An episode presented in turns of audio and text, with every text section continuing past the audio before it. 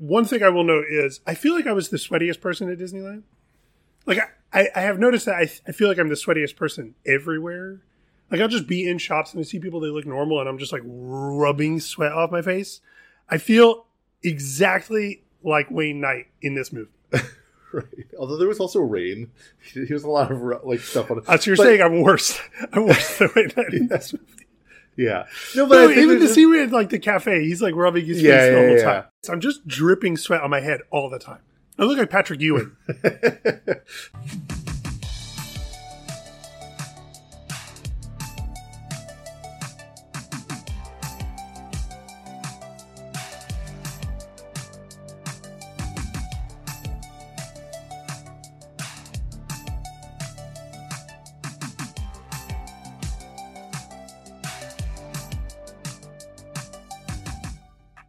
Hello and welcome to the eighteenth L'chaim uh-huh. episode of Partial Recall. Uh, officially the eighteenth. Yes. We have uh, binned uh, Missus Doubtfire. Oh, nice. Nicely done. Thank You're being you. influenced by me. Yeah. Uh, I'm Daniel. I'm one of those. I'm like, how does the sentence continue? Okay.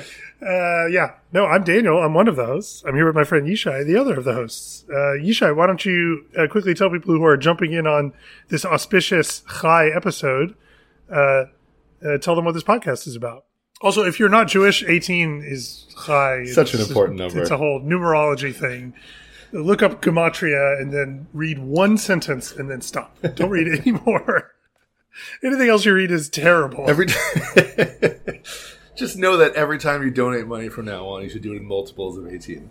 Um, anyway, uh, this podcast is about movies that we've seen as kids uh, that we only sort of remember. Uh, so in the first half of the episodes, we try to recreate those movies from memory, uh, and then we break, watch the movies, and then come back to discuss uh, what we got right, what we got wrong, and if the movie held up. Uh, and as we've been going... We've been taking into consideration which of these movies that were important to our childhood uh, do we feel should also be important to our children's childhood as we are introducing them to movies. Yeah, and why do I think people might jump in for this, the eighteenth episode? Uh, what, what is this? What are we talking about this week, and why do I think it might be a good starting point for new listeners? What makes this week different from all other weeks? Ah, uh, you're saying good, say better.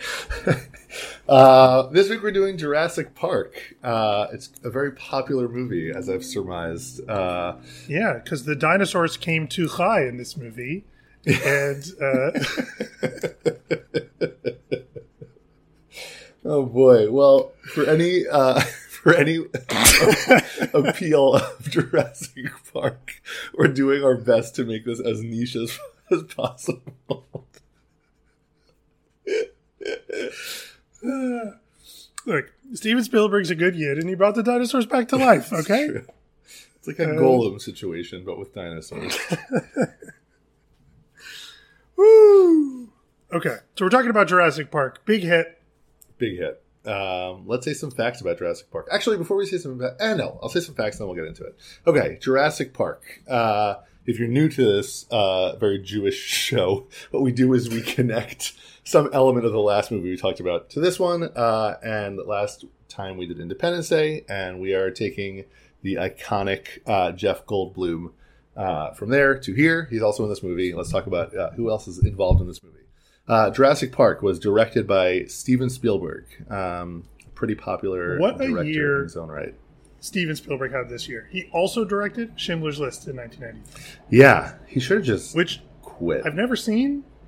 But uh, you've heard good things. I assume that, like, you know, Oscar Schindler started like the original BuzzFeed, and he just made a bunch of lists. Yes, something like Schindler's that. Schindler's listicles. That was that's, that's yeah. the remake. Seventeen Jews I'm gonna save from the Nazis. Oh, no. Check out this one weird trick for saving all your friends. No. Oh no. Uh, yeah. Um. Yeah. Um, Steven, Steven, Steven Spielberg uh, directed this movie.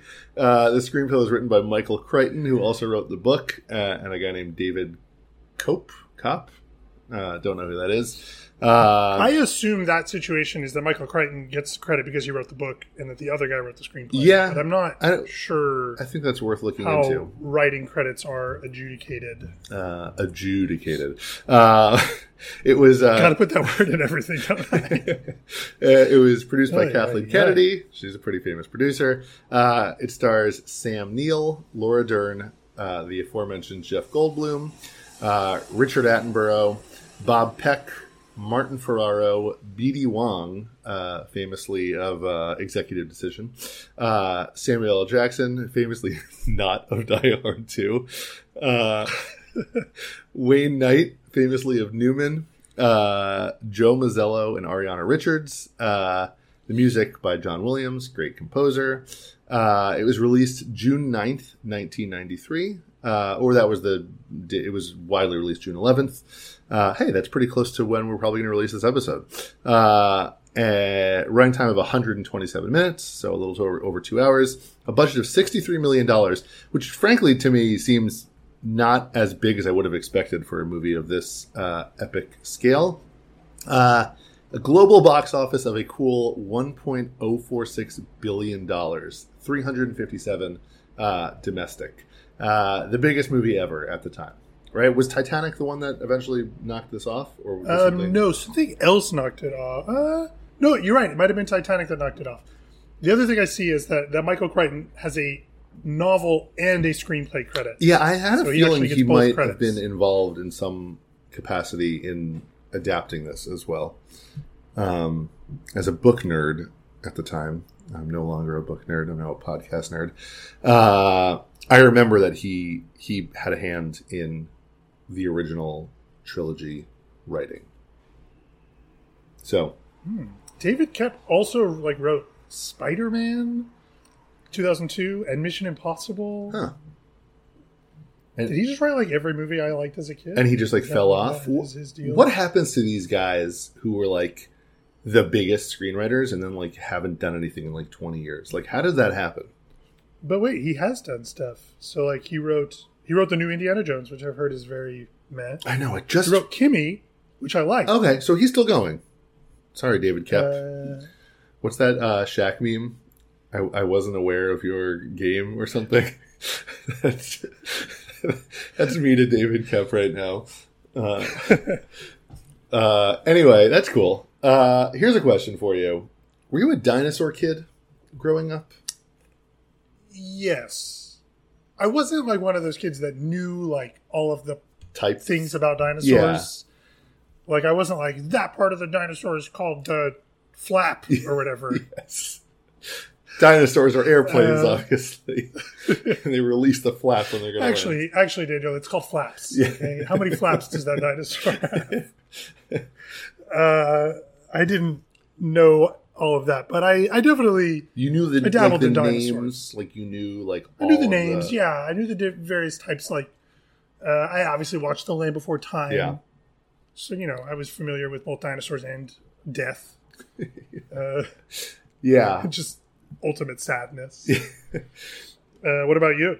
Yeah, I was like, uh, you know how there's like soft sci-fi and hard sci-fi. I was like a soft dinosaur guy. Like I didn't know like. There's got to be better. That's so weird. There's got to be better ways to is, put that. Like you like the pudgy dinosaur. Yes, exactly. I didn't. I didn't like a ripped dinosaur. Uh, no, like I didn't know like every name of everyone, whether they were like carnivores or herbivores and like all that kind of stuff. But like I liked dinosaurs as a concept. I also like liked The Land Before Time. Like I liked. I thought they were cool for what they were, but I, like my kids, for instance, have friends uh, who know like everything about dinosaurs. They've been like every. So I think what we're museum. what we're realizing is that as kids, we liked dinosaurs, and we're not smart. We were the dumb dinosaur kids, right? Exactly. Yeah, that's fine. We were dumb dinosaur. We weren't kids. gonna like make our own. We weren't gonna be the ones who figured out how to make Jurassic Park. Basically, we were gonna visit Jurassic Park. Um, yeah. We were gonna be like. Uh, The spoiled kid in Willy Wonka who, like, just wanted to like touch everything and ruin everything. Uh, okay. Yeah, we wouldn't be the kids that would be like going to Jurassic Park and be like, actually, these dinosaurs should have feathers. Yes, exactly. Fine. But that, all, all of that is to say, like, I was really excited about this movie. It was, I just, the, the concept of this movie, I just thought was so cool. Like, the premise was really believable in like a interesting way. And it was like right at the age. So what year was this? ninety-three, eight years old. Mm-hmm. It was right at the age where like I was ready for like something like more like grown up. Right. You were ready for your soft dinosaur interest to get hard. Yes. Yes. Yeah. It was. Yeah. I just I was ready to like watch like a grown up type movie. And like this seemed really cool and scary, but not too scary. And it was dinosaurs and it was exciting. And like I was really psyched for it. I Did you see it in theaters? No, because it was P G thirteen, right? Uh, it, probably. It must have been.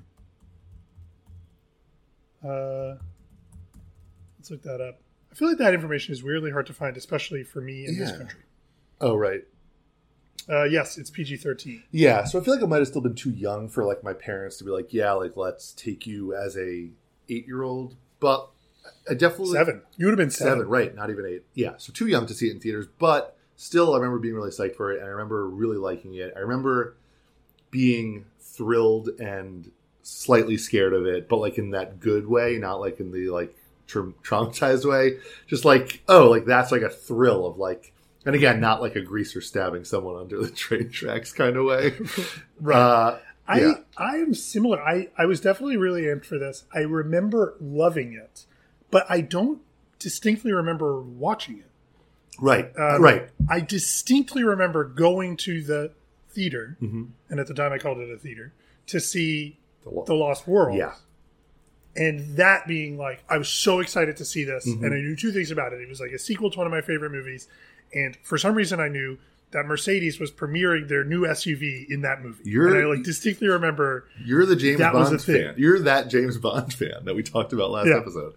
Uh, or two episodes uh, ago. It was like such a big deal. They're like, Mercedes has never made an S U V before, and it's going to premiere in this movie. And like, I don't know why I remember that, but I do. And that was The Lost World. I definitely saw that movie. In, right. So that was ninety-seven. The cinema. That was ninety-seven. We were on the cusp of turning twelve. Of manhood. We were on the cusp of boyhood. Yes. Um, and that makes sense, right? And I also at that time, I think I started getting into like Michael Crichton, John Grisham, like those kinds of books as like a read. And so like I'm all of those things really like coalesced to like make me super excited for The Lost World. And like that was a theater movie. But this one still I think was like, I don't know, can you think of like another movie at this age that was like a grown up, a more grown up movie that like, I feel like this was like that movie for me. Uh, so we had different experiences. Uh, I saw My Cousin Vinny as a kid. Right. Uh, which came out the year before this and was rated R. Okay. Uh, uh, I had already seen Terminator two, I think, at this point. Uh, and, of course, at this point, I believe I had already seen Eating Raoul. Right. The famously. Sure. The swinger. nineteen seventies black sex comedy. uh, uh it's a black comedy and it is also a sex comedy. There you go. You can't really sometimes uh you can't really combine those two words. No. Sometimes you give a look on a podcast that's not audible. Uh, but, yeah. Unfortunately, I think everybody listening to that is going to give the same look. Yeah. Uh, um, yeah, right. Yeah. So you were, but well, um, but even so, right, like I remember, again, like I remember, I think I talked about like seeing like Trading Places really young. But again, these were movies that like I stumbled into. This was one that like I personally was anticipating. I think like that, in the, that regard, was like the one where I was like, okay. Yeah. So how many times have you seen it subsequently? When was the last time you remember watching it? That's a good, yeah. I mean, I don't think I've done a full watch of this in a really long time. I think the most recent I've watched it would be like before the era of like full on streaming T V. So like when we would have cable and it would just be like on T N T and I would like watch. Oh, so you haven't seen it in a while. Yeah. I haven't seen it in a while. And I, okay. So you probably don't remember it. Super well. Super well. Yeah. I have seen it in the last decade for sure. I think I might even have logged it in Letterboxd, which would mean I have seen it in like the last four or five years. Was there? Was it included um, in, in a Spielberg blank check? No, because they were just no. They were just because doing... they started. They started after this. Yeah. They explicitly started after Schindler's Listicle. Um, I I think that they. Oh, I've watched this film, but I didn't review it. So it has. I saw it like maybe five years, five or six okay. years ago. Uh. Uh. Great movie. It's really, yeah. It. Uh, I think I'm going to remember it. Uh, you know when I watched it? I watched it before Jurassic World. Okay. The first one. Yeah. You were like, this movie is uh, going to be even better, so I have to prepare myself for watching the lesser version. Uh, I'm trying to remember now if I actually watched it before Jurassic World or if I watched it after to sort of get to my thoughts on like why I didn't love that movie. I know it's your favorite movie of all time. It's well, so, uh, as your popcorn bucket will indicate. Yeah. Well, I know we uh, joke about it a lot, but let's, I mean, I think we should talk about why I give so much rope to obviously a lesser version of this franchise is because I love the idea of this franchise. Like, it's everything I want in movies. It is like hot and life and life. It would be cool if we brought dinosaurs back. Yeah, I mean, not to like eventually like. I assume whatever Dominion's about uh, seems not great, but um, I believe Dominion is about like a locust swarm that like wipes out a lot of people. It, I don't think it's about dinosaurs. It's not. I thought it was about like how dinosaurs like just took over the world and we have to like live no side by I side. I think with that them. Happens at the end of yeah. Fallen Kingdom, right? But then and I then thought that was supposed to be Dominion. It's like. Now there's a locust swarm, and the dinosaurs are just, like, incidentally involved. Oh, that's weird. Okay, I have to... I Spoiler ha- alert for Dominion, a movie I have not seen. So I'm not sure that that's correct. Okay, I have to watch Dominion, obviously. But anyway, it's because of Jurassic Park and The Lost World, and there's a, there's a third one, right? Uh, in the original... Or- yeah, Jurassic Park three, directed by Joe Johnston. Oh, nice. Uh, uh, and by the way, definitely better than The Lost World. Really? Interesting. Yeah. Okay. We will do we will do those three movies for sure. Yeah. I think at some point on this podcast.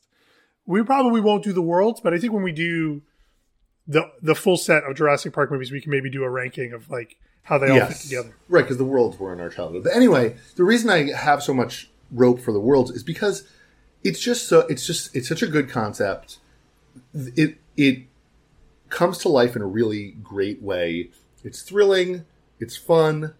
It's like popcorn, but like, I just, it's so good. Like I, I love Jurassic Park so much that I was like, when Jurassic World came out, I actually didn't even see it right when it came out. Cause I was like, eh. And then I talked myself into it when I was just like, no, like this is a great, it's just a great movie franchise. So Jurassic World will be great.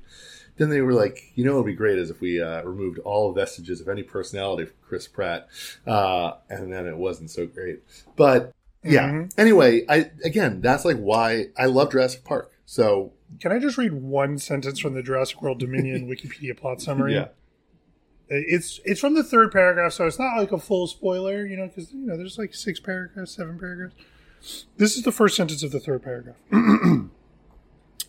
Meanwhile. Swarms of giant locusts are decimating U S crops. Period. Why? Why? Okay, we'll talk about that another time. Let's try, let's get into Jurassic Park. Put a pin in the giant yeah. locusts. Okay. Uh, why don't you go first? What do you remember about this movie? Okay. Um, here's what I remember this movie, which I think is actually going to be surprisingly uh, limited, which is also why I'm really psyched to watch this movie. Okay. The concept, very famously, right, is that there was a mosquito trapped in sap that had sucked the blood of a dinosaur. And I believe amber, but yes. Oh, yes. Amber. Sure. Uh, and so they thaw or melt that mosquito out, extract the blood, and then recreate dinosaurs in a lab and then make a theme park out of it. Right. So like it's safe, quote unquote, because obviously like it's not. And they put up all these like electrical fences and it's like incredible. Right. It's like it's on an island. It's going to be totally safe. Richard Attenborough is like a he wears a white suit and he has a beard and he has an amber uh, ball on top of his cane with a mosquito in it and um, he opens this park, right? They open the park and it's like a soft opening. I know we're talking I know I'm saying soft a lot, but like right, it's like I don't think they opened the park. I think they've invited they've invited right uh, like paleontologists, an archaeologist, and a botanist. Okay. Um, to come check it out. Who are the kids? The kids are his grandchildren, I think, or like grandniece or something. Okay, right. So they're not related to Sam Neill and Laura Dern. Like, correct. And Sam Neill explicitly hates kids. hates children. Okay. So they're right. So they bring them out. Wait, can I just jump in? It establishes this in the second scene of the movie, where Sam Neill is like giving an archaeology talk, and he's like talking to this family about how raptors are most closely related to birds. And he's got, like, the raptor claw. And he walks up to some kid. And the kid asks some, like, stupid question. And he, like, walks up to the kid. He's, like, holding the claw. And he's, like, terrified to the kid. And he pretends to slice the kid's belly. Yeah. Sam Neill hates children in this movie. Okay.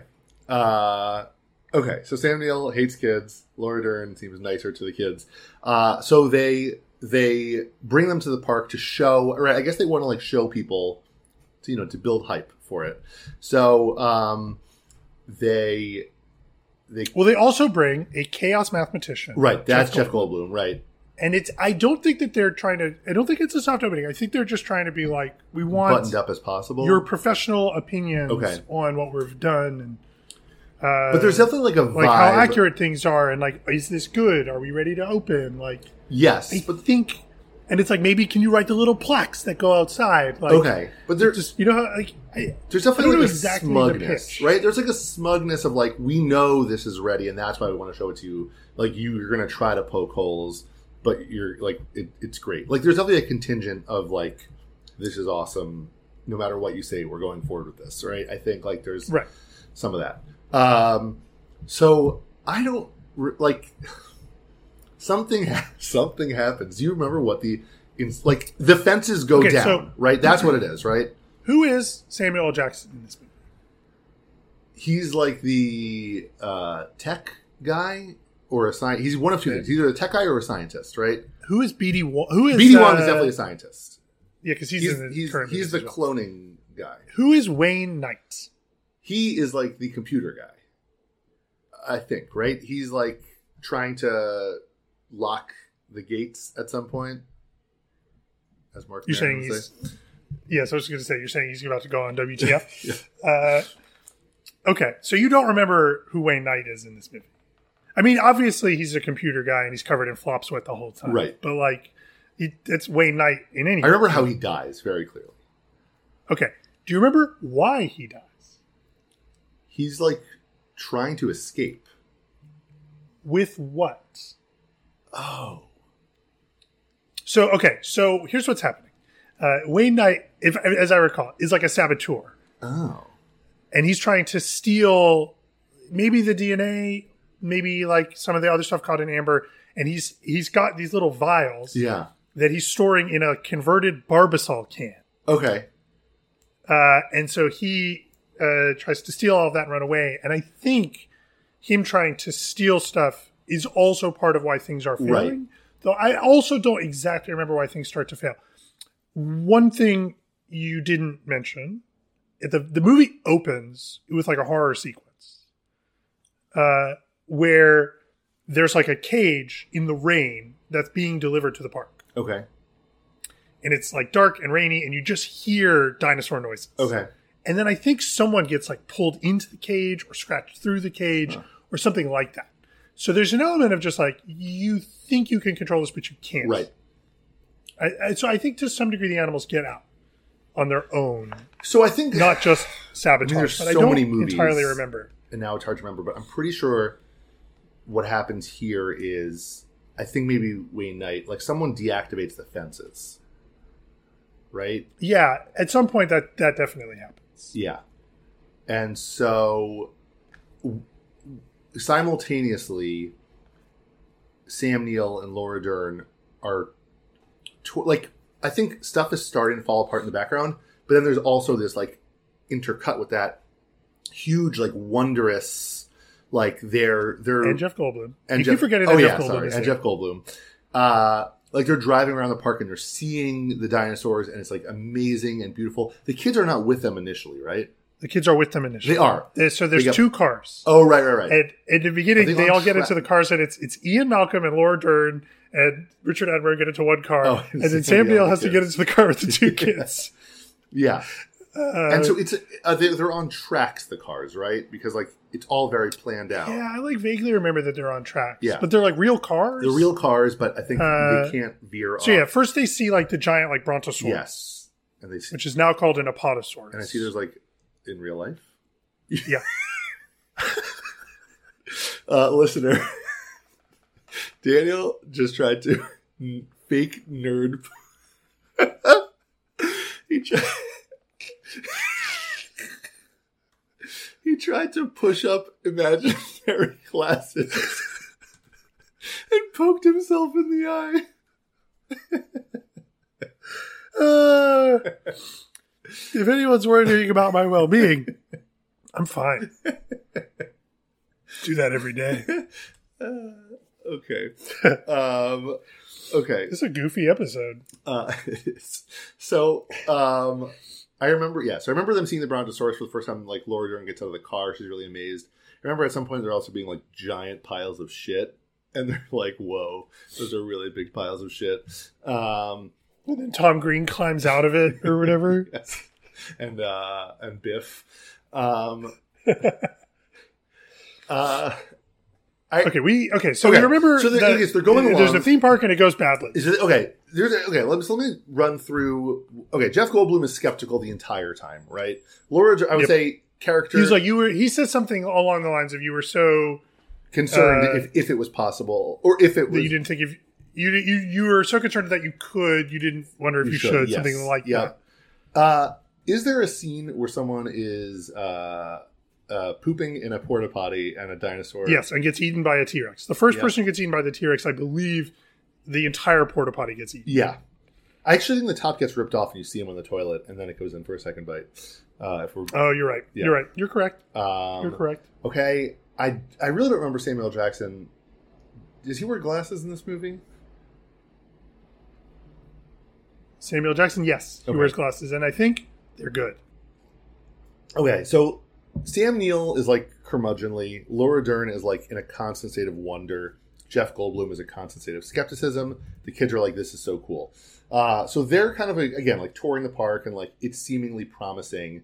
Um, uh, Wayne Knight, doesn't he like up? Oh, does he upload a virus into the computer? And it's like, does like a laughing, like like Independence Day type thing? That sounds probable. Right? And then he tries to run away.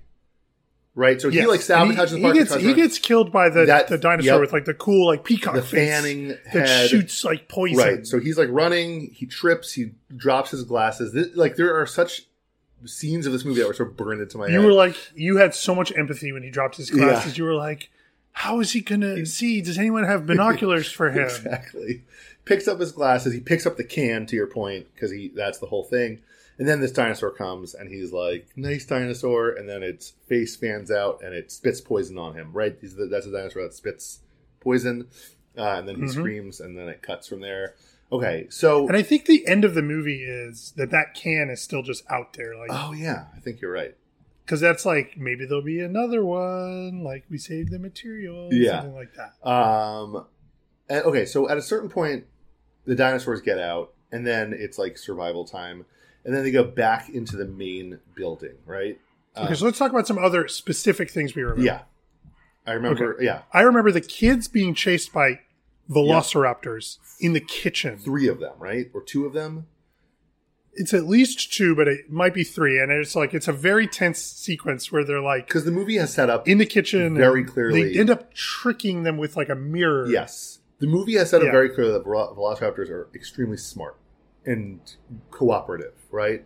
And so mm-hmm. they are coordinating. As Samuel's menacing monologue to a small child in the beginning of the movie is all about that. Yeah. So they're basically coordinating this attack on these kids, and they're in the kitchen, right? And they like throw something so they can like run in the other direction. There's also a scene. I actually saw this clip online recently, so this is kind of cheating.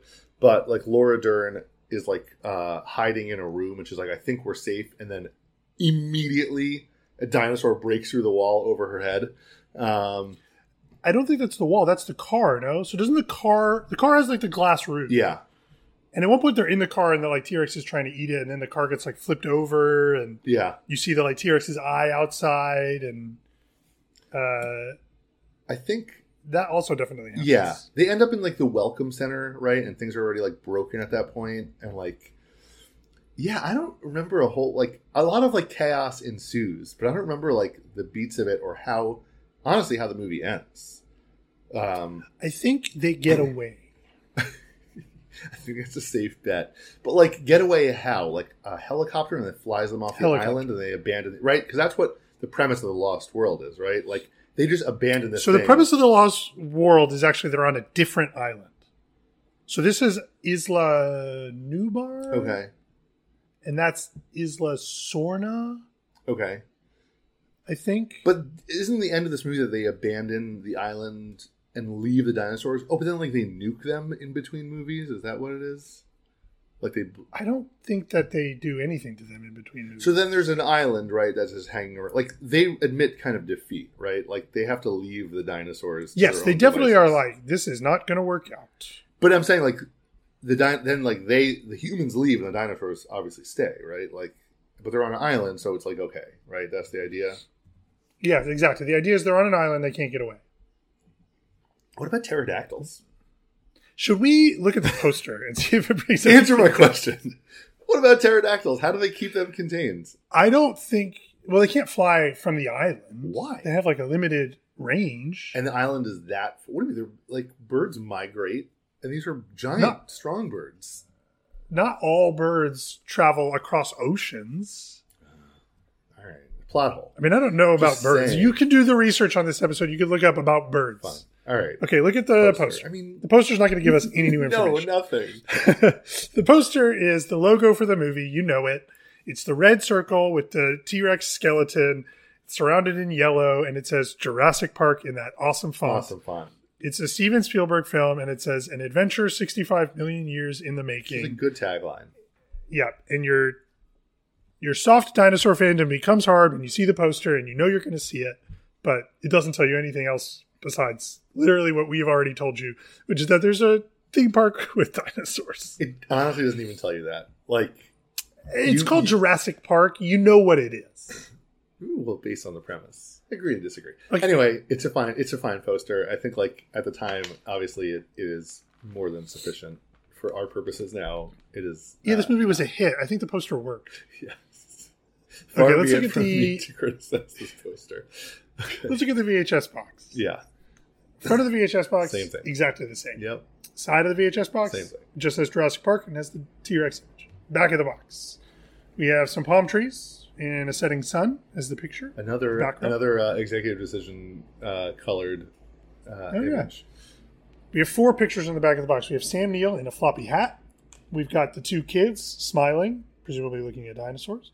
We've got Richard Attenborough, Laura Dern, and Sam Neill looking at a dinosaur egg hatching. And we have a picture of a brontosaurus, which you can already sort of see that the C G I of the daytime sequences isn't going to look amazing today. Interesting, yeah. Even with just this small picture on the back. But I think it'll look fine. And I think one of the things I remember distinctly about this movie is he doesn't go overboard on showing you the dinosaur. Yeah. He shows it in very limited ways. Most of the time he shows you the dinosaurs. And so even if the C G I doesn't fully hold up, I think it's artfully enough done that it won't detract. But it's also not full C G I, right? They were like full-on dinosaur, like animatronic models. I was, right? I was, I was waiting for you to say the word animatronic because I was gonna be like, they did not make dinosaurs for this movie. They didn't? No, they did not make real dinosaurs.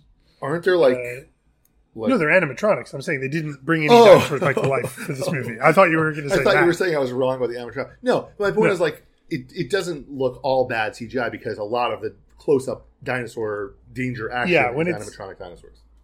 Yeah, when it's pieces, it's props. Yeah. When it's like the whole big views, it's C G I. And I think, yeah, we'll see. We'll yeah. see. That's one of the things we'll have to uh, ask. Yeah. Okay.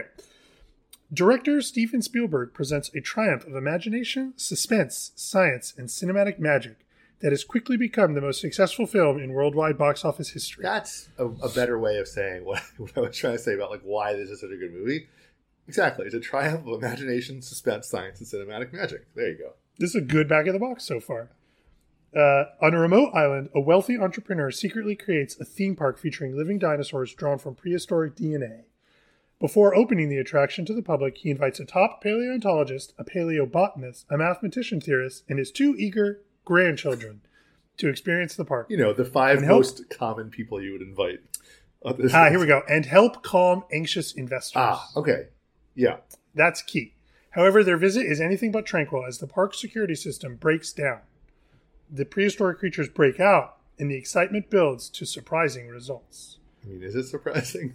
I think when uh, the... Ian Malcolm would disagree that it's surprising. Yeah. Based on Michael Crichton's best-selling novel, Jurassic Park stars Sam Neill, Laura Dern, Jeff Goldblum, and Richard Attenborough.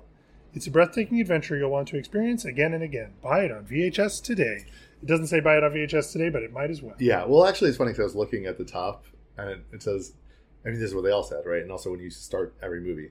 Uh, warning for private home use only. Federal law provides severe civil and criminal penalties for the unauthorized reproduction, distribution, or exhibition of copyrighted motion picture and video cassettes. Which is like, we. It seemed so scary, and then everyone just completely ignored it as a concept. That F B I warning at the beginning of V H S tapes really scared me as a kid. Yeah. Yeah. I was like, F B I, if I have like friends over to watch this movie... Yeah. The F B I is going to get me. I was like, it's a good thing I don't have any friends. The F B I would not like that. that, that explains it. That's why you had no friends. Yeah. Of course. That's the reason. Number one and only. Anyway, good back of the box, right? Yeah. Didn't tell us anything we didn't know. Well, the uh, calming the investors, I think, is, is an important. Calming, yes. The reason he brought them. Yeah. Uh, okay. Should we watch the trailer? Yeah. Um, it's a short trailer, and it probably starts with, in a world. Okay. But let's see. Let's watch.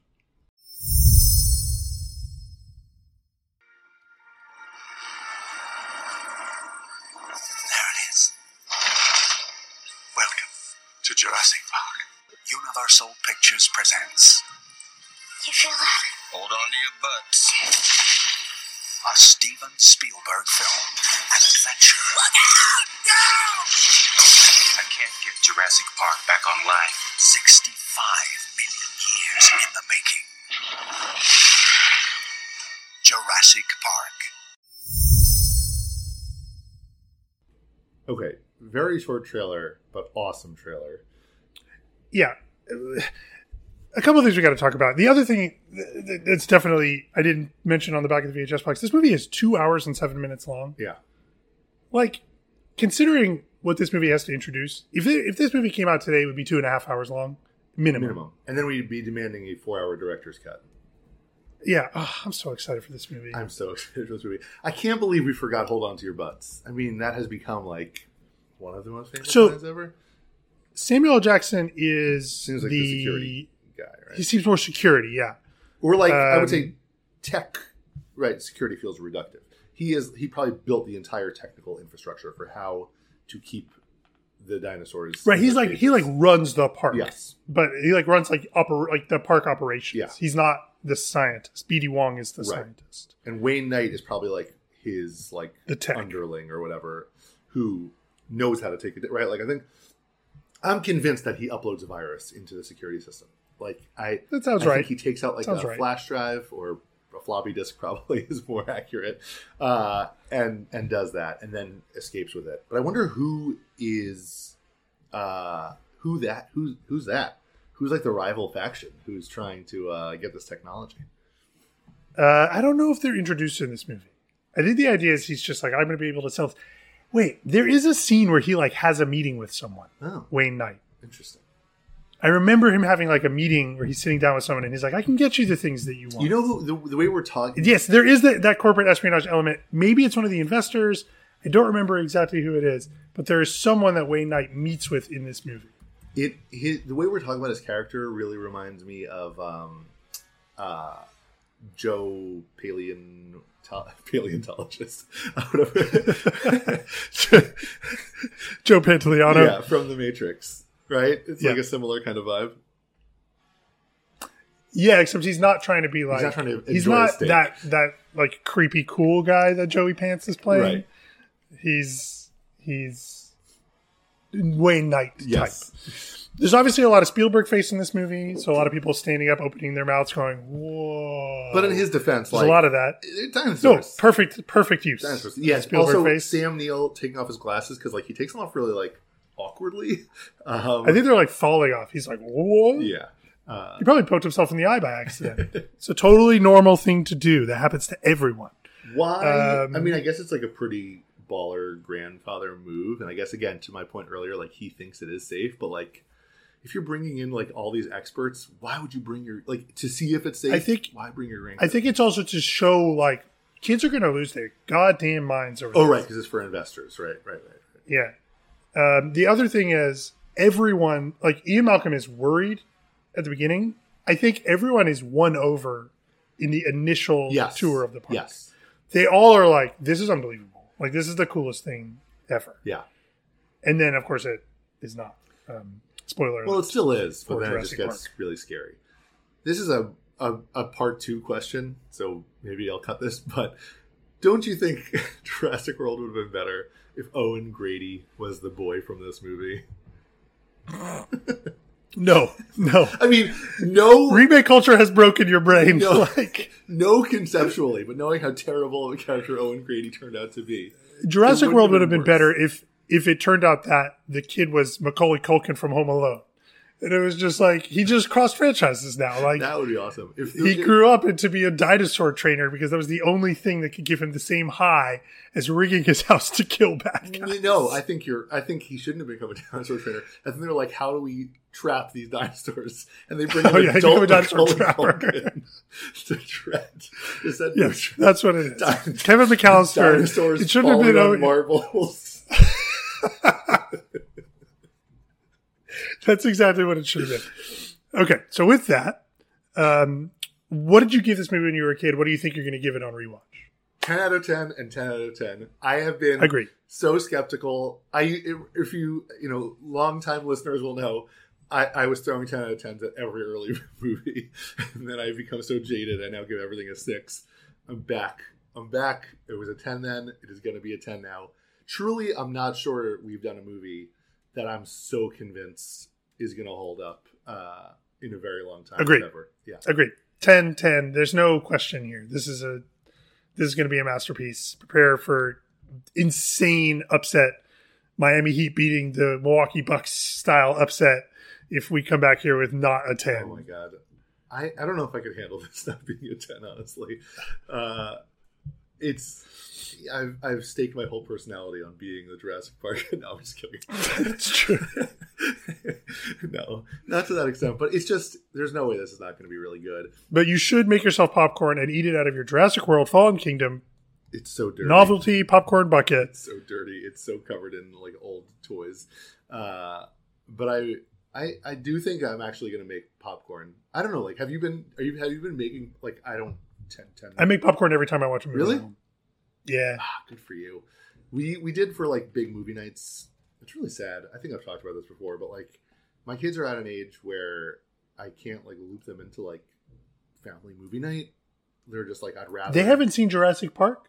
No. Are you going to watch with them? Mm, I don't. Th- Maybe my daughter. Um, I actually, I think my son would like it. He'd be scared, but the issue is I think we're going to watch it late tomorrow night because we want to reconvene Uh, on Sunday to discuss oh, it. Oh, right. Um, so that's going to be part of it. Um, I think you should try to watch it with them. Yeah. I'm gonna, I'll, I'll invite my daughter. Maybe my son. Yeah, we'll see. Um, Send her a text. um, yeah. Uh, I'm curious. I'm curious because th- your son is the same age we were when we saw yeah. it, right? And he uh, likes, like he has like Jurassic World uh, Lego sets and stuff. He hasn't seen the new movies. I, I think you should show it to him because that's how old you were. Yeah, you're right. That's going to be uh, so late. We'll see. I really want to. Um, we can also delay if if we need to for that to happen. I so, will ask him today. And we'll, yeah, we'll I'm pretty sure Megan's going to watch with me because this movie's a masterpiece and everyone agrees. Totally. There's no particular concern. Uh, awesome. All right. Well, we will watch it uh, with uh, some people. To be determined. I'm definitely watching this with Shani. Like, I think eh, she should want to watch this movie. It's a great movie. Um, Okay, I'm very psyched. We're going to go watch it. I'm like, I'm so psyched I want to go watch it now. Uh, but but I won't. Have the day off. You should go watch it. I guess I could, right? I could watch it and rewatch it with them. Like, I don't think that's an issue. Um, yeah. But I should probably just awesome. edit Independence Day. Okay, fine. We will talk. Okay, see you on the other side. Yeah. Pew, pew.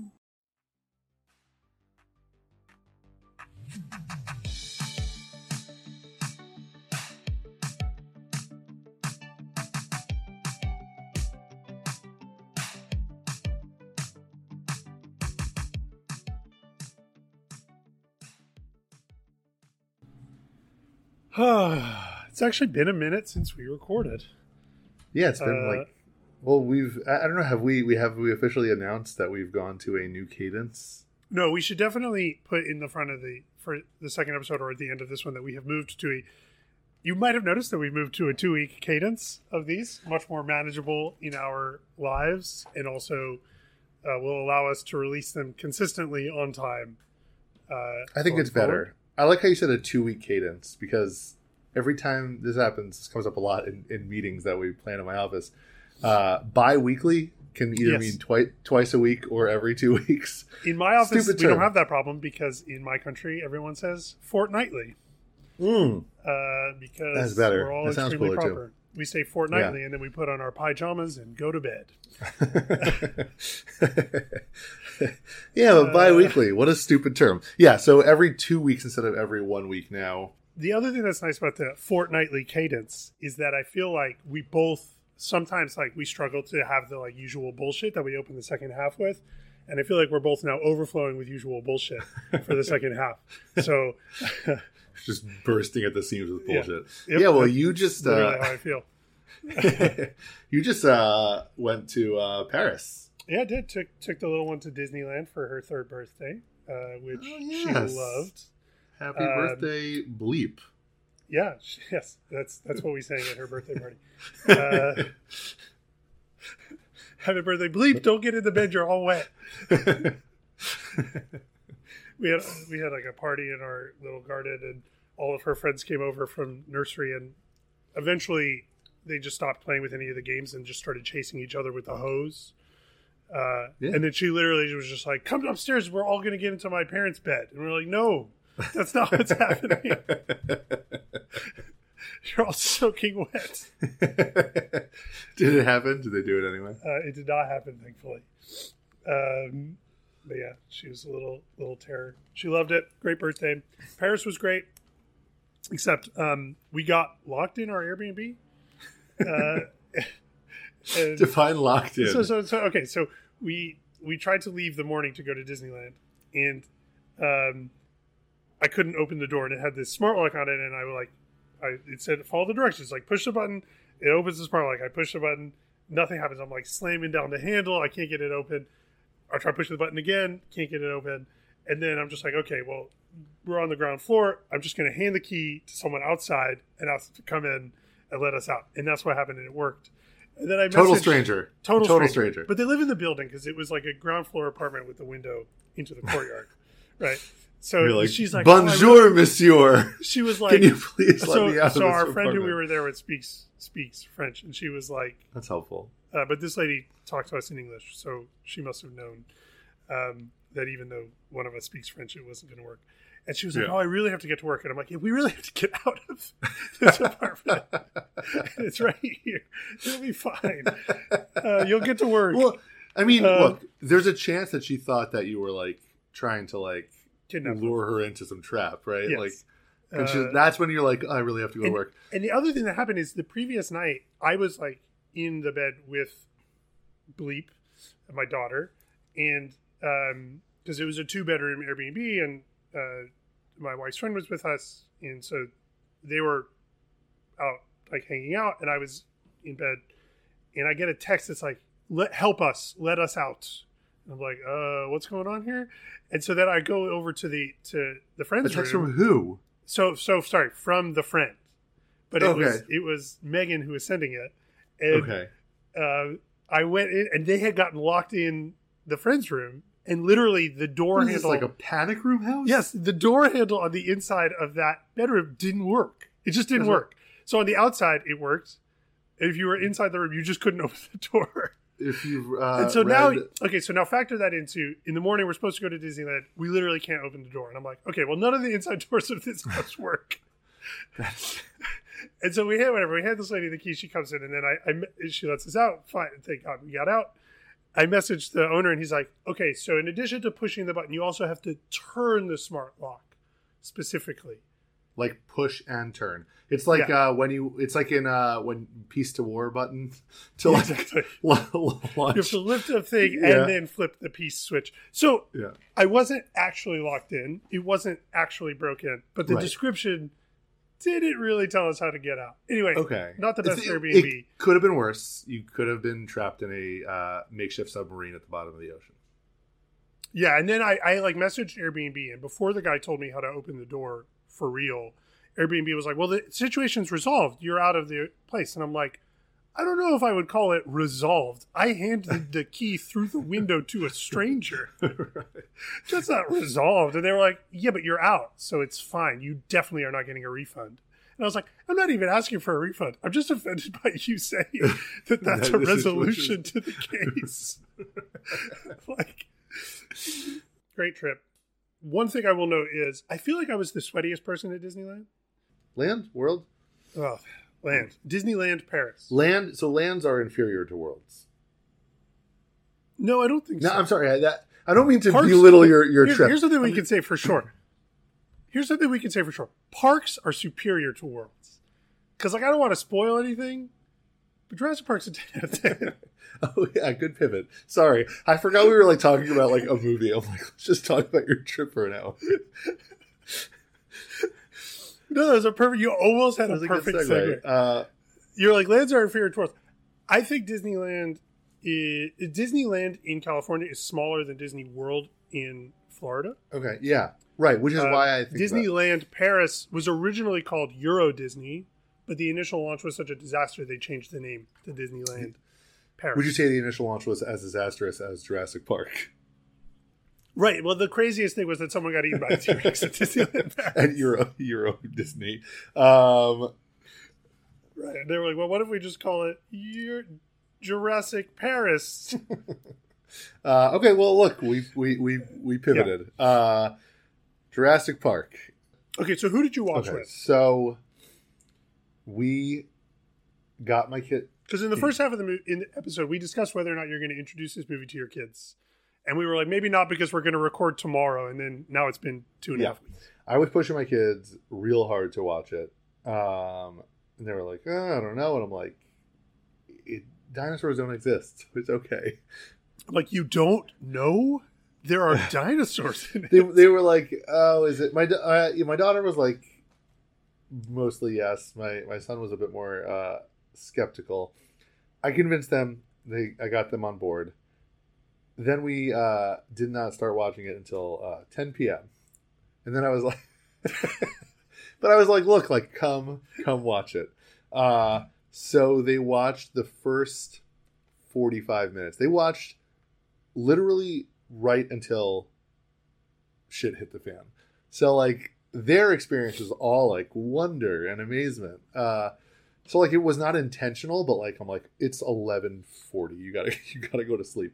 Uh, it's actually ten. We started. I, they we I they stopped watching at like eleven thirty. Uh, so you started yeah, watching at eleven essentially. Uh, yep. It was a weekend um, for anyone who who is wondering. Was was the first scene scary for them? No, I, that was you know. And and so, okay, you, you called that scene correctly. Your recollection was correct. Although you said it was like a T-Rex, right? It was a Velociraptor. No, okay, we can talk about things that we missed, but we don't need to do a full recap. Mm, let me go do a full recap. I'll I'll be really quick. I'll try to be really, really quick. We'll okay. see what happens.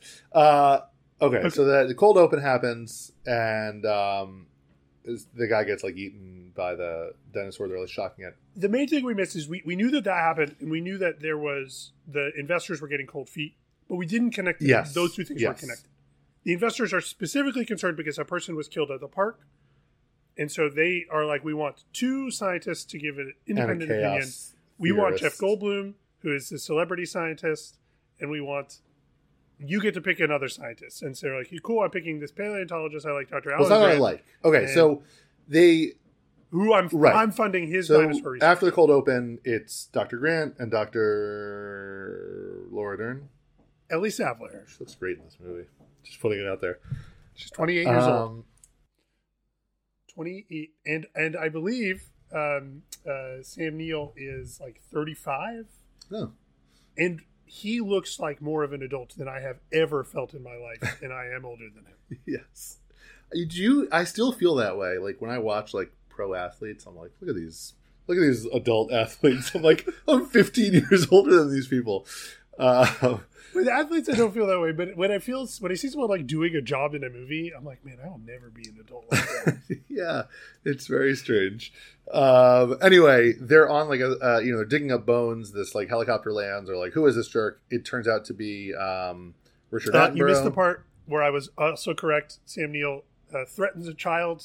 With the oh yes, claw. That was funny. That was good. That was a good recollection. Because he's like, oh, it's a big bird. Okay, so the bird thing is actually really interesting. And it relates to some of the research I did. I did a lot of research for this episode. And by that, I mean, I did more than my usual research, which is reading the Wikipedia. Right. I also um, followed some links from the Wikipedia. No, I listened to a couple podcasts. Uh, What Went Wrong. I'm going to just throw it up at the top. I listened to What Went Wrong podcast about this. I listened to another one that I'm forgetting. Um, I read some of the thirtieth anniversary articles. So there was one on The Ringer. I watched the Corridor Crew video on recreating the T-Rex scene. So they talk a lot about how some of the animation was done. So that's where some of my information will come on, like how they did the C G I animation. Okay. And I watched a bunch of the puppetry videos from Stan Winston School's YouTube channel. So Stan oh, wow. Winston is the puppeteer. He was like the puppet. I want to say the word puppet master, but yeah. that's the wrong word. He was like the, he's, Stan Winston runs the shop that made the puppets, but he's not like an auteur. He doesn't make all the puppets by hand himself. Uh, there's a whole team of folks that work on them. And so there are these really incredible videos of uh, some of the puppet work that they did for this movie that everyone should watch on the Stan Winston School YouTube channel. If you just Google Stan Winston Jurassic Park, you will find them. Uh, you should definitely watch them. They're super cool, and I'll definitely talk about them. But um, one of the things that's really, really interesting in this movie is that no one really knows what a dinosaur moves like, right? Even to the extent that we have an idea of what they look like from bone structure or whatever, you don't know what they move like. And so they have to completely invent what they move like. And I think that's a part of the reason why they spend so much time talking about the bird-like nature of them, and they get into that because they want to prime you for like, these things are going to run like birds, right? right? So they're they're getting into your head like, how they're going to move in that very early stage so that when you see them moving, you're like, well, I expected them to move like birds. And huh. it starts to look right. I, that's my that's my own thought. They like inceptioned our minds really, into... Yeah. yeah. Okay. Why they really stress the movement. Because they spent a lot of time getting the movement right. That was a problem they knew they had to deal with. Is like, how do they create... Specific, like, okay, they can make it look like whatever they want. But getting it to move was a real problem. Um, so I, I do think that's why they harp on it so early on, and they really want to establish the bird thing. Uh, plus, it's also cool, and it was kind of cutting edge. And there was a specific uh, paleontologist who consulted on the movie, whose name I forget, who was like an inspiration for Alan Grant as well, uh, who insisted that they move like birds. Or that they that they are from birds. Like there was a sequence. Yeah, well, there was, there was an animatronic a... they did. Yeah, his name is Jack Horner. There was an animatronic that they did, and I'm jumping ahead because I have all this information in my brain. Okay. Uh, but there was this anima- there was this animatic that they did for the storyboards, storyboards. So they animated some of the storyboards, and they did one where there's a scene with the velociraptors in the kitchen, and they have the velociraptor reach out and grab something with its tongue. And okay. Jack Horner was like, absolutely not. They did not have tongues like that. They're not like lizards. They're like birds. Like he just can see, he was constantly, he was like insistent, like they're not like lizards. They're like birds. They, they don't behave like lizards. Uh, and so I think they wove some of that into the character, and they certainly did it into the design and the animation. Um, but I, yeah, anyway, so this early sequence is a lot of Alan Grant explaining the bird thing. So anyway, so, so then the so helicopter there, shows up, picks yeah. him up. He's like, I'll give you ten years worth of grants or whatever. He offers them a ton of money. Yes. Right. Uh, and they're like, oh, yeah, let's do it. But where, there was like a weird uh, scene in like a mine. Oh, yes. That's where they like find the amber. That's just oh, yeah, yeah, yeah, yeah, yeah. Okay, fine. Sorry, yeah, yeah. Okay, so they finally see it right, and they're like, oh, we're going to be rich. Okay, so then also you see Wayne Knight making... This is also something that I think we didn't know how this... How he... I mentioned that there was a scene where he met someone at, like, a restaurant. Yes, and that was, the like... The best just part of com- that scene is when he gives him the Barbasol can to hide the eggs. And he's like, this works. You can... Because he... Okay, sorry. I'm jumping ahead. In that scene, the guy is like, you need to steal... however many embryos for us. For each one you steal, you get like fifty thousand dollars or something, right? And there's fifteen different dinosaurs at the park. Notably, right.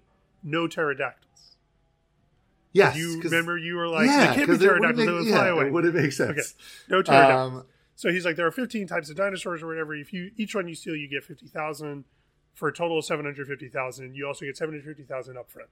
Yes. If it were me, by the way, I would have just taken the seven hundred fifty thousand dollars up front and left. Oh, yeah. I'd have been like, cool, cool. I tried, but I didn't get them. Oh, and I mean, uh, you, I'm going into a tunnel. Yeah, but these are the kind of guys who go after you, right? Uh, so, okay, so he makes this deal. Right, uh, so he meets the guy at the cafe, and he gives him the Barbasol can that has, like, the hidden container, and he shows him, like, that the whip, that the, the shaving the, cream yeah. comes out, right? And so then Wayne Knight puts the shaving cream on his hand, and then he and, drops it on someone else's pie. Yeah. Because he's a villain. He's a villain. It's so funny, though. It is funny. And he's, like, giggling the whole time. He's like, it's great. What a yeah. great character. Um, okay, so then there's, like, this, like, real, like, nerdy investor. Like, the guy who represents the investors. He's like, if this... He's the goes, lawyer, I think. Right. He's like, if this goes bad, I'm going to tell the investors. So they bring um, Ian Malcolm, who's, like, this, like, celebrity chaos theorist. Um, he's like Malcolm Gladwell. It even sounds like it. Uh, um, except he like okay, either he doesn't suck. I just mean right, like a pop scientist, right? Like yes, uh, okay. yeah, but he's an actual scientist. Yeah, yeah. Uh, so he's there. He's and more then, like Neil deGrasse Tyson. Okay, that's fair. He's like um, he, here's what here's exactly what he is. He's Neil deGrasse Tyson who fucks. Right. Neil, De- oh, whatever. Okay. Um, yeah. Neil deGrasse Tyson just pushed up his glasses and is like, actually, I also fuck. I was going to say, I have that, children. Yeah. um, and I'm like, you don't know what the term means. Okay? um, so they he gets there, and then um, the you know the two paleontologists get there, and they're like, so they're, they're basically told that they're here to like check this park. None of them actually know what the park is. And he's like, my grandchildren are here also because they will show how safe it is. So they go, they put them on the tour. Everything looks great. Uh, they see dinosaurs, and that's the moment where you were you. mentioned that there was something smug about the whole thing, right? And when they first see the Brachiosaurus, which is, I did the, the nose push when I pointed out that it's not called a Brontosaurus anymore, it's called a, a Podosaurus. That's actually a different dinosaur. Who's in there so now? They're, they're Brachiosaurs in the movie. Um, anyway, when they first see that, that's the moment where you see uh, Richard Attenborough's character, I forget his name. Yeah. And that's the moment where he is super smug, where he's just kind of smiling. He's like, yeah, I know I got you. Like, yeah, exactly. Yeah, you're into this. And you, in the first half, predicted that there's a smug air to the whole thing. And he is smug the whole time. He's like, you're not going to shut this down. You're going to be incredibly impressed by this. We've done a miracle here. Um, uh, yes, exactly. So, right. He's very smug. He thinks everything. And then Ian Malcolm, like, has a very famous line where he's like, nature finds a way or whatever. Oh, that was when they were like, we, we designed them so they're all female. Uh, so they can't mate. And they also he have says, like, life finds a way. Life finds a way. Sorry. Uh, the other, the other line that happens there is Alan Grant says, I, it looks like I'm out of a job. Right. Oh yeah. He's a, and then, and then Ian Malcolm goes, don't you mean extinct? Yes. Which is uh, a reference to a thing that happened in the production of this movie, where Phil Tippett, because originally this movie, God, I did so much research. Originally this movie was going to be a mixture of puppets, stop motion, and, and C G I. And then when they did the C G I test, they were like, this is going to look better than anything we can do in stop motion. And Phil Tippett, and remember Spielberg, sorry, Spielberg saw it and he still had doubts. And Phil Tippett saw it and he was like, I think I'm extinct. Yes. Uh, like uh, no one's Phil Tippett was supposed to do the stop motion animation. Sorry, I didn't say that. Uh, he is a legend. He did uh, like every stop motion thing that anyone liked. Phil Tippett worked on. Uh, but then he stayed and worked on this movie anyway. Okay. Uh, and we'll talk a little bit about what he worked on. So the two things they say are that the dinosaurs are all female, so they can't mate, so they can control them, and also, like, they're missing a gene or chromosome that they have to, like, inject into them every, like, however many hours, or else, like, they'll yep. just die. So these are fail-safes they've put in place, so, like, what could go wrong? We have big electrical fences and all this. What can go wrong is Wayne Knight's sabotage. Um, so as they embark on their tour, there's also a giant tropical storm that uh comes, which is real, also in real life. Yep. yep uh and as this is happening, Wayne Knight, who, like, Richard Attenborough was, like, super nice to, like, everybody except Wayne Knight. He's like, you dumb asshole, like, stop gambling your money away. Uh and um so he he's like, like my, yeah. he's like, the park's problem, like, the park doesn't care about your financial problems or whatever. Yeah. Uh, so uh, he disables the security so that he can get into the lab to steal all of those embryos. Um, and unclear, like, he had to disable some other security stuff so he can, like, shortcut to the dock, right? Is that, or was that? I think he was shutting everything down so that it wouldn't be noticed. Okay. And it was, like, one system. And then he was trying to leave before the storm to get to that last boat. Okay. So he's like uh, driving. He didn't like, get out in time. Yes. He doesn't get out in time. He dies. Spoiler. Uh, okay. Okay. So he he shuts down. He steals all the embryos in the Barbasol can. He tries to escape. He, he gets, gets caught in the rain, and then he gets killed by the dinosaur with the peacock face. That spits poison or acid. Uh, and the Barbasol can sort of flows down a river. I thought it would. The movie ended on a shot of the Barbasol can. Right. It does not. It does not. Uh, but it does show that the can sort of gets, like, buried in the ground. Yeah. The other thing that happens around this same time is they find dinosaur eggs in one of the paddocks, right? And they're like, I thought all the dinosaurs were male, or all the dinosaurs were female. Sorry, all the dinosaurs were female. It was the frog and D N A. It's like, um there are some types of yes it's the frog D N A, and there are some types of frogs that can change their gender mm-hmm. if the gender uh mix in the uh community isn't appropriate, and so the velociraptors changed their gender to be able to mate on the park. Right. Right. So right, Which is life cool. finds a way. It is cool. So then... Uh, okay, so then the power's out, and they send Ellie Sadler and uh, Samuel she, Jackson's character goes to fix the power. Then they lose contact with him. No, well, whatever. I know you're trying to go fast, but, like, there was a whole thing where, like, the first... The, Ellie Sadler got back to the base because she stayed with the sick Triceratops, so she's not with them. The rest of them are still in the cars in the tour. The tour's been a bust. This is important, right? The tour's been a bust. They haven't seen any dinosaurs except one sick Triceratops. Every time they go to, like, a uh, display of, like, the next uh, thing, there's no dinosaurs. And then Jeff Goldblum, like, puts his face really close to the camera. He's like, uh, are there going to be any uh, dinosaurs on this uh, dinosaur tour? And then Richard Attenborough is really upset. And then to to get the T-Rex, they put a, a goat. This is a great scene. They put this, like, goat, because yep. then, and he's like, they like the chase. They're not just going to come eat the goat. And then once the power goes down and they get trapped, the goat's gone. And they're like, oh, shit. And then the T-Rex comes. Uh, it's a really great, super tense scene where the lawyer runs away from the kids. The kids are like, oh, my God, he left us. They have the flashlight that keeps getting the T-Rex's attention. The two, uh, you know, Ian Malcolm and, and Doctor Grant, like, distract the dinosaur. Dinosaur eats, T-Rex eats the lawyer guy. They get away. They get knocked, whatever. A lot of create chaos ensues. So, well, so this is this is a really, obviously, it's the scene of the movie, right? Awesome. The T-Rex bursts out. It's incredible. Yeah. Um, so a few things happen in this scene that are really interesting. One, when Alan Grant lights the flare to distract the T-Rex, he actually yeah. got phosphorus on his arm. Ugh. And, like, had to get, like, a chunk of his arm removed. Oh, no. That's, like, the the main accident that happened on the set of this movie. Um, is that he actually, like, got phosphorus on his arm.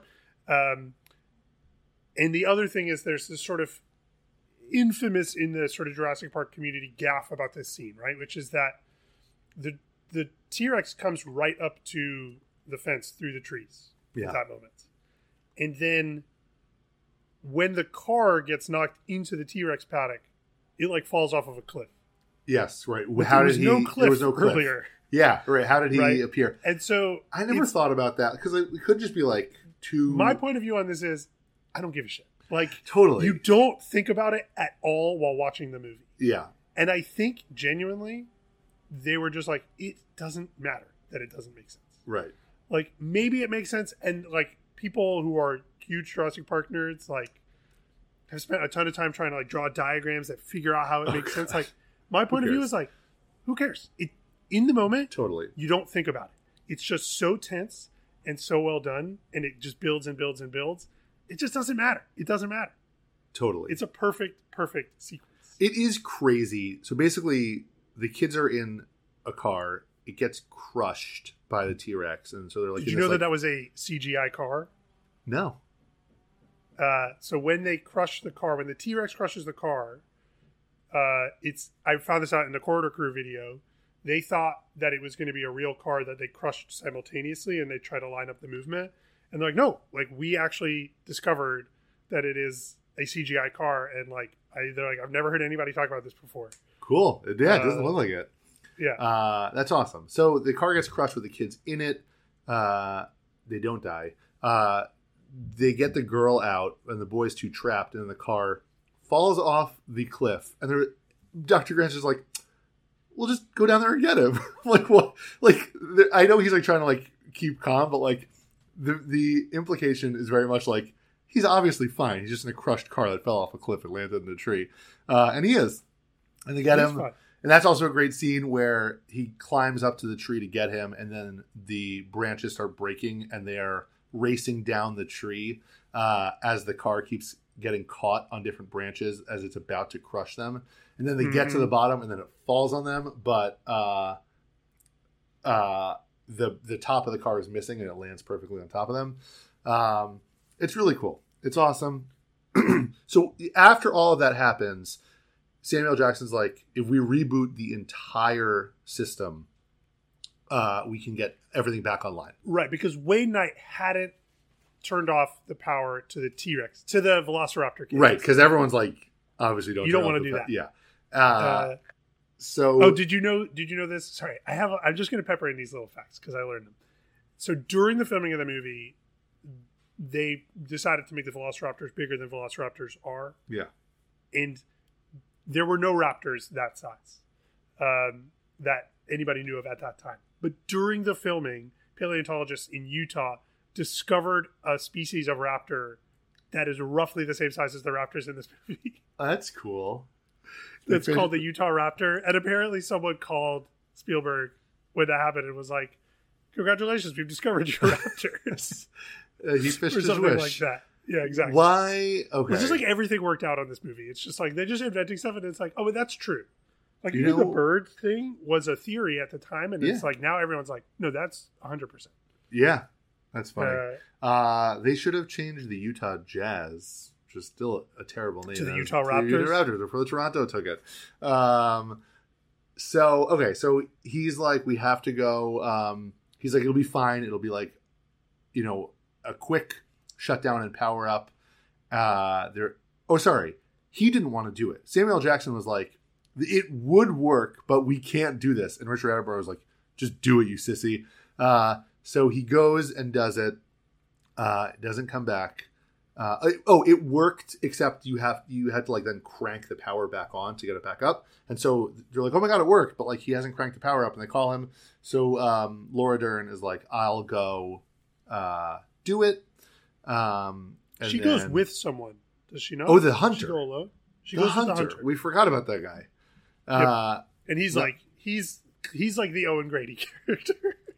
Uh, yes, he's the uh, better Owen Grady character. He is the Owen Grady character. Well, and he he's better because he's the, barely in the movie. Well, he has the best line in the movie. Uh, or I think he's best line in the movie just because uh, Video Gum used to use it a Clever lot. Girl. Clever Girl. Um, yeah. Uh, yeah, so he's like, I'll take you. He's like, the Raptors are out, but don't worry. I'm like this badass hunter. I'll cover you. Uh, he's like, as they're walking, he's like, oh, they're watching us. Like, we're we're screwed. Uh, he's like, then, you run. He's like, you run, I'll cover her. You. Yeah. yeah. Like, you run, I'll cover you. So he sees the, he sees the one. It's awesome. Because the whole point is like, the raptors are super smart and super vicious.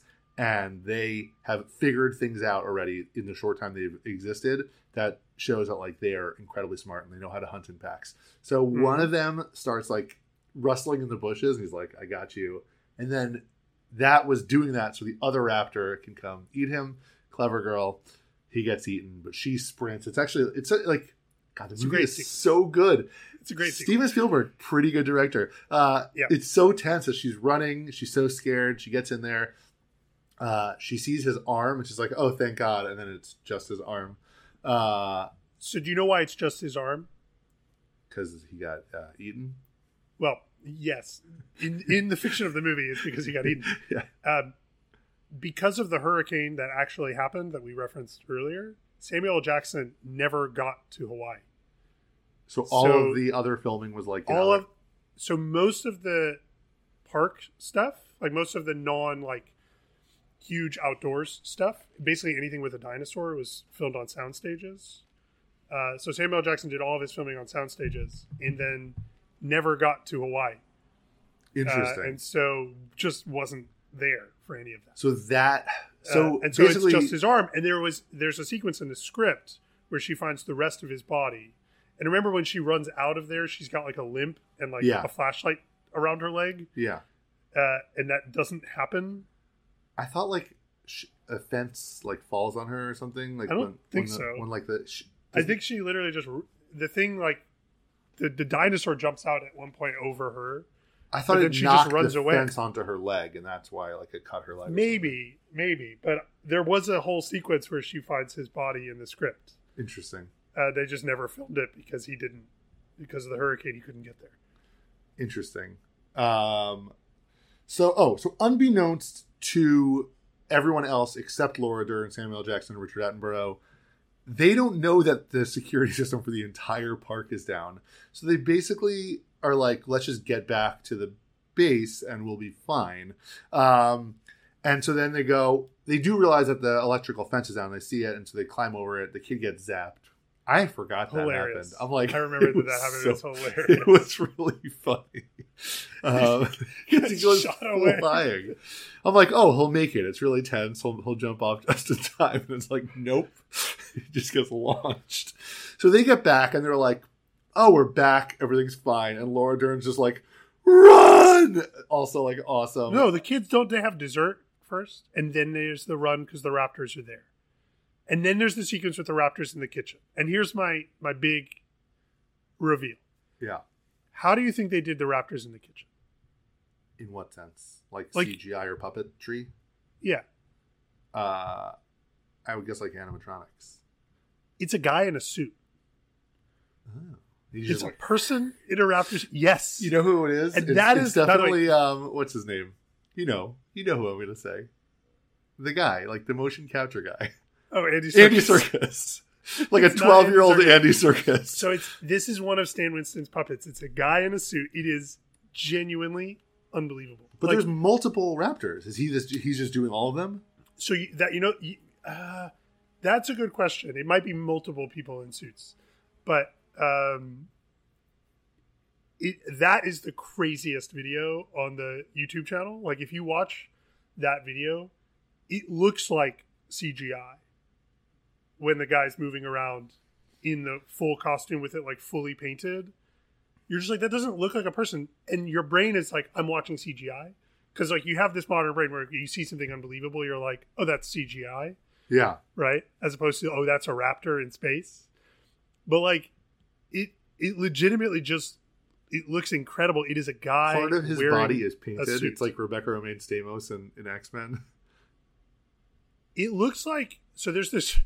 There's this drawing that I love that I want to show you, uh, if I can find it. I showed it to Megan the other day because it's one of my favorite things ever. Uh, it's like this terrible picture of, of how a baby is. Uh, bad picture of baby in... Uh, bad picture of baby. Oh, bad diagram. I mean... Yes, here it is. Here it is. I'll, describe the describe the image for the viewer, okay. For the listener. I guess it's describe meant to be a pre- pregnant woman. What she looks like is kind of like uh, an alien. I don't know. Like she has no eyeballs. Okay, so her arm is really long, and then inside of her is a fully grown baby just sitting. So she's sitting. She's sitting. And the baby is sitting inside her. And, like, his head is at her breasts. Yeah. And his feet go to her knees. I don't, I don't like this picture. That is what the, the diagram of the person in the raptor suit looks like. The person is the baby. Yeah, exactly. So it's kind of like a uh, it's like a Pacific Rim type of situation. Yeah, but this one, we should just put a link to that video in the description for the podcast, because I can't even do it justice. Everyone should just watch it. It's unbelievable. That blew my mind. So I always thought that the raptors were C G I in the kitchen. Yeah. Uh, but they're puppets. It's actually kind of astonishing how much of this movie is puppets. Uh, I guess uh, that makes sense. I mean, I saw some like the early C G I, like the first company they tried to get to it. And I guess maybe it wasn't fully finished, but it was god awful. Like, if that's what it ended up looking like, it, the movie would not have worked at all. So the other thing that's crazy about the C G I in this movie, and the reason it works, and I heard this on the Corridor Crew video, and then I watched a video about it as well. So Phil Tippett, famous stop motion animator, his team of animators, like, incredible at stop motion. What they did was they built this device. Did you read this? No. They built a thing called, they, they called it the, the dinosaur input device. Okay. And it is it is a it is a scale model of the dinosaurs with all of these like capacitors on, not capacitors, these like whatever, basically the motion tracking balls that you would have on a motion yeah. capture suit. Mm-hmm. Um, and then they animated that in stop motion, and they did motion capture of the stop motion for this movie, and they put it onto the animated. That's how they animated the dinosaurs, so that it's effectively stop motion motion capture. Uh, Interesting. Into the C G I. And so there's this device that looks like like a vaporwave dinosaur. Like it's it's just a dinosaur with all these wires and parts coming out of it. Like uh, that they just they manipulated it in space, and they were like, this is how the dinosaur will run, and they're like they did all the running. So it is like fully handcrafted in the way that stop motion and is. Then C G I'd. And then it's just attach that to the C G I model of the dinosaur that we made. And that's how it moves. That's cool. Um, interesting. And that's why it looks so good. I mean, the the reason to me that it holds up. The, so in the Corridor Crew video, they say this, and I think it's true. Like, we're talking a lot about this movie being amazing. The C G I is thirty years old. Yeah. It doesn't look good if you take a still image of the movie and look at, like, here's a still image of the brachiosaurs in C G I. They don't look that great. Right. By comparison to today's C G I. But in the movie, but in motion, yeah. It looks incredible. And the reason it looks so good is that they move so perfectly. One, so the animation is incredible. And two, Spielberg's really, really smart about when he uses it and like what the lighting is when he uses it. Yeah. So like the T-Rex is in the dark, in the rain with spotlight. Right. So like it's got these outlines and like there are tricks that he's using there to make it look incredible, but it looks it totally holds up. Yeah, as a result to me. I, totally oh. There was I mean again there are times where like all of the uh, brontosauruses, brachiosaurs, whatever, when they're all like walking and there's a bunch of them, you're like, all right, not the greatest C G I like when you see them all together like that, but like it it, it it's fine. It totally holds up. Um, and when they see this sick triceratops, that also looks incredible. Yeah, that is animatronic. That just legitimately, it is, it is. It's animatronic, and it legitimately just looks like a real dinosaur. It's funny because you mentioned that because uh, initially, apparently the Triceratops were like really colorful, uh, and they wanted, they like, had a version of it that was like bright, like blue and yellow, and they're like, this looks really stupid. Just make it brown. And like, like that's what they did. Like, that's really funny. Yeah. Okay, so they get back to the park. They escape from the raptors. The T-Rex comes back and eats the raptor. Yeah, so the kids do that. The, the kitchen scene, which is really tense. They they get away, and then the raptors, like, chase them, like, through, like, air vents and stuff, and then, like, onto, like, dinosaur things. And, yeah, they're about to get eaten. They're they're surrounded by the three raptors. They, they corner them, and then, lo and behold, the T-Rex comes in and eats the raptors, and they get away. Uh, so... One other interesting thing about that. Yes. I, that was not the original end of the movie. Correct. And it is not the end of the book. Correct. Uh, in the book, I think there's like a different action sequence. Basically, each character does something to get rid of raptors. Um, and Spielberg was like, no, the T-Rex is so amazing. People will be mad if it doesn't come. Yes. And so he just completely changed the ending to that. Yeah. Uh, and he was one hundred percent right, and that's why he's the best. Uh, yeah, he's awesome. Great movie. They fly away from the park. They're like, Richard Attenborough, like, I'm starting to think this was a mistake. I don't think yeah. I don't think he actually says it. But yeah, so then they fly away, and then the idea is, like, they're going to die out because they're missing. He does the joke because I've made a huge mistake. Yes, exactly. So they, uh, they, um, the idea is that, like, if they abandon Isla Nublar or whatever, um, the dinosaurs will all die, right? Because no one's giving them their, like, missing chromosomes. So, like, it's fine. Like, that's the failsafe. So they fly away. I don't even know what the premise of it, The Lost World. I think we talked about it in the first half where it's like a not, it's on a, a different, different island, island, right? It's a different island. Okay, so now we've recapped the plot and we've peppered in a lot of information that we learned. And I want to pepper in one more piece of information that I learned because it connects to a previous podcast, and then I want to talk about what we thought about the movie. Yeah. The kid in this movie, the boy, right? Do you know how he ended up in this movie? No. Okay. He originally um, tried out for Hook. Huh. And Spielberg thought he was too little for the role, but he liked the kid so much that he was like, don't worry, I will have something for you soon. And, and then when he had Jurassic Park, he was like, I want that kid so much that he reversed the ages of the children from the book. Interesting. Because he loved that kid. And so that kid really dodged a bullet. Because instead of being in a horrible movie, he got to be in one of the best movies. True. I don't think he... Yeah. I don't know. He has... He's stayed acting. The, the sister, I don't think, has. But wait. He also hired... The first person he hired to write the script was the Hook screenwriter. Really? He, like, loved Hook. Her name was M- Malia Scotch Marmo. Her draft was very different to the movie. It had the T-Rex in the opening sequence and left Ian Malcolm out altogether, which would have been a huge mistake. Uh, he did not like the script. And he's like, you're not ruining two of my movies. So he got rid of her. Right. No, so then, then he hired Michael Crichton to write it.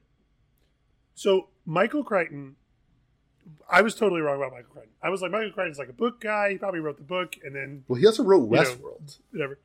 He wrote and directed Westworld. Yeah. He created E R. Um, so... Uh, So he wrote, accomplished screen presence as well as a yeah. So he wrote the script. Yeah. The only reason David Koepp is involved is because Spielberg apparently has a custom where he hires a second writer to look over every script he completes. So Crichton wrote so, the script, and then David Koepp came in and was the second writer. And then he, I, he I have also heard that David Koepp. I've heard that he did a page one rewrite of the script, which effectively means it can mean a lot of things. But what what I have come to understand is that he stripped down the movie a lot. Yes. So compared to the book, there's a lot fewer characters. There's a lot of stuff that happens in the book that doesn't happen in this movie. Yeah. He um, it says, and I, I suspect that kept stripped a ton of stuff out and focused the story a bit more. Correct. That's my what I read is assumption. That he he uh, trimmed the character backstories because he thought they were boring and unnecessary. He's the one who came up with the Ian Malcolm flirting with uh, Ellie and the dog. I'm always looking for a future ex Missus Malcolm. Yeah. Uh, An unbelievable line. And then the thing with the water falling on her hand was also very good. And he came up with the arc of uh, Doctor Grant becoming like a father figure. Um, what did you think of this movie? I think it's spoiled. I think you liked it. Yeah, like a six. No, this is the best movie we've watched so far. Amazing movie.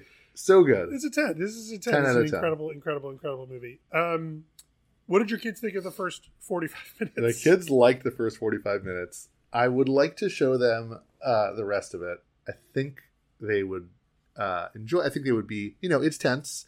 Um, but I think they would like it. I, I, I do want to finish watching it with them. I mean, it, it rips. Yeah. They're going to like it. So, yeah, we want to finish it. My kids liked it. I liked it. Great movie. ten out of ten. I, you agree. ten out of ten. Yeah, ten out of ten. The thing that this movie does, it is... It, I think it said it on the back of the box, but it is really a blend of everything. Yeah. Like, you get this sort of awe-inspiring, beautiful dinosaurs, unbelievable music, which we haven't talked oh, about. Yeah. But, like, there's this great tweet that I love that it's like, it's like Spielberg, Spielberg, like, hey, John, I'm making a movie about dinosaurs. Can you whip up some music for me? Like, uh, uh, John Williams writes the most beautiful fucking music ever. Like, This is it's an incredible music. It's really yeah, it's the best. I know when it, when it uh, first that was actually when they were flying to the park for the first time in a helicopter and the music kicked in. I turned to my kids. I'm like, oh, I forgot this movie has the best music ever. It's True the best. Story. It's the best music. Um, okay, so it's got the best music. It's incredibly beautiful. It's scary uh, throughout. It's hilarious. Like all of the characters are funny. Yeah. The writing is great. The direction is great. Um, they're okay. They're actual people. They all feel like real people. Um, they're all like have flaws. They're sort of character arcs. So I would say that the main character of the movie is the T-Rex. No. Or the concept of dinosaurs. I would say. Or maybe Sam Neill. Sam Neill. Who has an arc of going from I hate kids to I'm okay with yes. kids. Yes. Sam Neill, I think, is the main character. Uh But everyone else around him is great. Like, even Samuel L. Jackson, who's not a huge character, is great. Wayne Knight, great. Yep. Everyone's great in this movie. Hilarious. So good. Wayne Knight is so funny. Um, yeah. I'm looking at my notes. It was incredible. I don't know what else to say about it. It's I mean, yeah, truly a masterpiece. Okay. I have a note that says uh, autoerotica. Oh, yeah. What was that? You re- Okay, so so I actually have that note as well. Uh, there's a few things. We didn't talk about the, the Mister D N A cartoon, uh, which is perfect. So, okay, when they get to the park, there's the cartoon that explains how it works, and there's Mister D N A that explains D N A. Yeah. That's like a perfect theme park thing. Um, sorry. And then they're getting the, like, tour of the park stuff. The investor asks if the lab techs are autoerotica, and then John Hammond says, we don't have any animatronics in the park. Because they, they, like, see the lab working. Um, we see raptors hatching in the lab. Uh, that animatronic is incredible. Uh, da, da, da. They get Chilean sea bass served to them. I have a note here that the Chilean sea bass has way too much shit on it. And that I need to have a word with Chef Alejandro. Is that a pile of shredded carrots? Like, okay. Uh... But that's a great sequence because he serves them all the like Chilean sea bass from their, their chef, Alejandro. And then they literally just have a philosophical argument about whether or not the park is a good idea. Yeah. They've seen the brachiosaurs and the Alan Grant. I keep wanting, I keep switching between their actors yeah, yeah. and their character names. A classic gag but, like, that we do on this podcast. Alan Grant and Laura Dern are really into it. Ian Malcolm is still not convinced. Richard Attenborough, and they're having this this sort of dry philosophical argument, but it's so funny and like well performed that it is engaging. I think even for children, it's engaging. Um, bah, bah, bah. Laura Dern's energy in this movie is incredible. incredible. Like she is just like a trickster. Like the whole thing where she sets it up that Alan Grant's going to be in the car with the two kids, yeah. and she just thinks that that's so funny. Like she's just great. Yeah, her whole vibe really uh, there was incredible. A, there's apparently. The other actor I saw, there was someone else I saw rumored for that. I have the whole list. I can tell you exactly who it is. Uh, the other candidates were Sandra. Oh, Sandra Sandra Bullock. Sandra Bullock. Sandra Bullock. That's who could have been I good. Thinking. I think her her speed character had had like echoes of this kind of character. Uh, Gwyneth Paltrow was another one. Liz Hurley, which I think would have been not good. Awful. Um, Awful. Well, on the casting thing, I'll just run through all the candidates for the roles quickly. Uh, Alan Grant. Uh, people who were up for it were Kevin Costner, could have worked. Uh, yeah. Dennis Quaid, could have worked. Mel Gibson, I guess. Robin Williams would have been that would have been terrible. Awful. People were like, dinosaur, like the whole time. Like, I'm a rapper raptor. It would have been so bad. Um, uh, William Hurt was another candidate for that role. Yeah, that would have been good. That would have been good.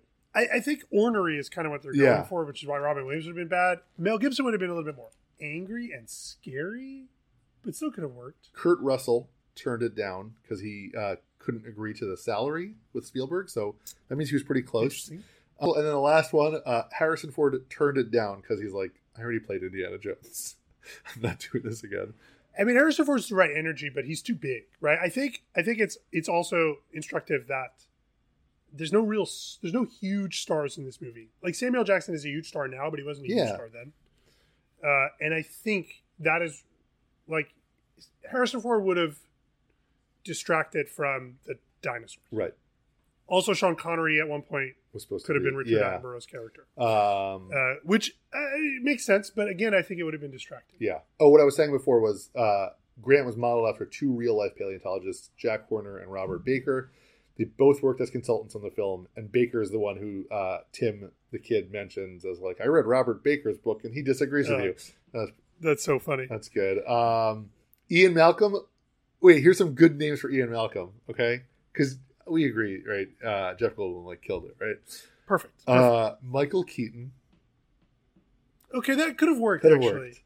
He has this sort of funny energy. He could have been, like, scientist Beetlejuice. Yeah. Science juice. Right. Johnny Depp. This is a young Johnny Depp. Uh, that would have been awful. Uh, Michael J. Fox. Nope. No. That would have been terrible. Yeah.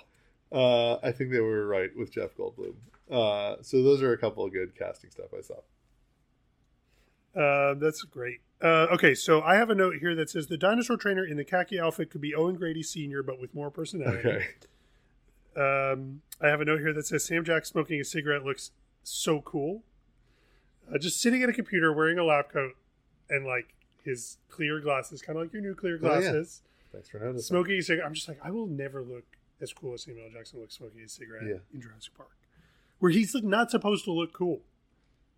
So cool. He is cool. Um, da, da, da. Oh, yeah. We didn't talk about that the daughter is not a computer nerd. She's a hacker. Oh, right. And she's like, this is a Unix system. Yeah. Sort of a famous line. She's the one who's able to fix the computers. I like the uh, uh, Chekhov's uh, door handle where they're like, unless they learn how to open doors. And then they doors. learn how to open doors. I like the the other reference to our podcast. If the Pirates of the Caribbean breaks down, the pirates don't eat the tourists. Yep. Which is both a reference to our podcast a little bit thirty years in advance and also a reference to Westworld, uh, I think. Oh, interesting.